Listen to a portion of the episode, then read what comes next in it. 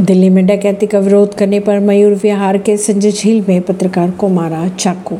अतीक अशरफ हत्याकांड के आरोपियों की पुलिस रिमांड आज होने जा रही है खत्म। तीनों आरोपी जाएंगे प्रतापगढ़ जेल। केरल दौरे पर जाएंगे पीएम मोदी। सुरक्षा में तैनात होंगे दो हजार साठ पुलिसकर्मी। बजरंग पूनिया ने कहा जल्द ही वे जंतर मंतर पर फिर से विरोध प्रदर्शन करने जा रहे हैं। अमृतपाल सिंह को लेकर डिब्रूगढ़ जेल पहुंचे पंजाब पुलिस।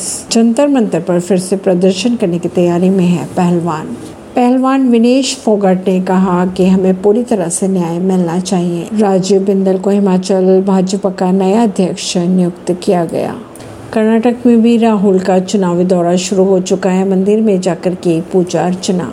सरकारी बंगला खाली करने के बाद राहुल गांधी आज कर्नाटक के दौरे पर हैं। ऐसी खबरों को जानने के लिए जुड़े रहिए जनता से रिश्ता पॉडकास्ट से। परवीन अर्शी, नई दिल्ली से।